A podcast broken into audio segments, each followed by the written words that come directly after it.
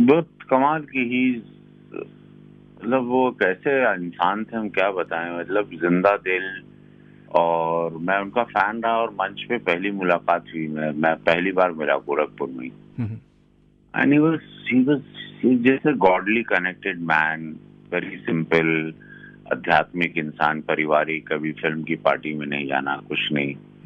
so, बहुत ही बहुत ही shocking रहा मेरे लिए कल रात को मैं डिस्टर्ब रहा तीन साढ़े तीन बजे तक सुबह जगा रहा और फिर बाद में ये भी सोचता रहा कि कलाकार से जब भी अपनी बिरादरी से मैं बात करता हूँ या आ, कि भाई क्या आखिरी ख्वाहिश है क्या आखिरी मंशा है तो सब लोग यही कहते हैं कि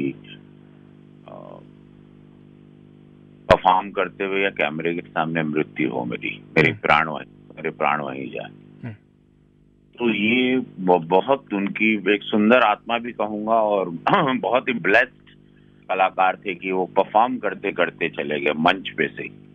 और ये कहते हैं कि कलाकार हमारी जो बिरादरी कलाकारों की उनके लिए एक मोक्ष की प्राप्ति होती है।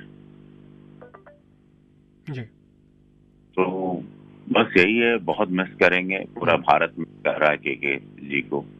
और गॉड ब्लेस हिम मैं उनके परिवार को उनके बच्चों को क्योंकि उम्र तिरपन थी उनकी। हम्म। शक्ति दे उनके घर वालों को शक्ति दे महादेव। और महादेव अपने श्री चरणों में उनको अपना स्थान दे। ऐसी। सुंदर आत्माएँ बहुत रेयर होती हैं।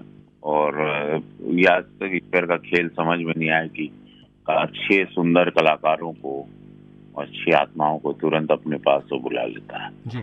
रवि जी आपका गोरखपुर आना और गोरखपुर महोत्सव से उनको जोड़ना मतलब आप ही का एक इनिशिएटिव है कह सकता हूँ मैं कि इस तरीके के आर्टिस्ट को यूपी में आप लेकर आ रहे हैं। जी। मेरे कोशिश रहती है चूँकि मैं कलाकार हूँ जानता हूँ बिरादरी को और हम्म। मुझे पता है कि गोरखपुर आएँगे तो ये कितना शानदार रहेगा इनका आना। हम्म, हम्म। और एकदम पूरा महोत्सव जैम पैक था। बिल्कुल। और उन्होंने वो जो जितने देर वो एक घंटा पैंतालीस मिनट मंच पे थे उन्होंने एक सेकंड रेस्ट नहीं लिया हाई एनर्जी पे करते थे वो रुकते नहीं थे। हम्म।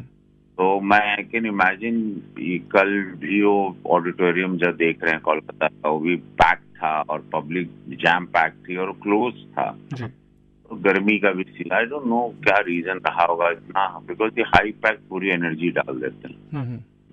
ठीक है। Thank you thank you Shashank Babu और महादेव। बहुत सब जी।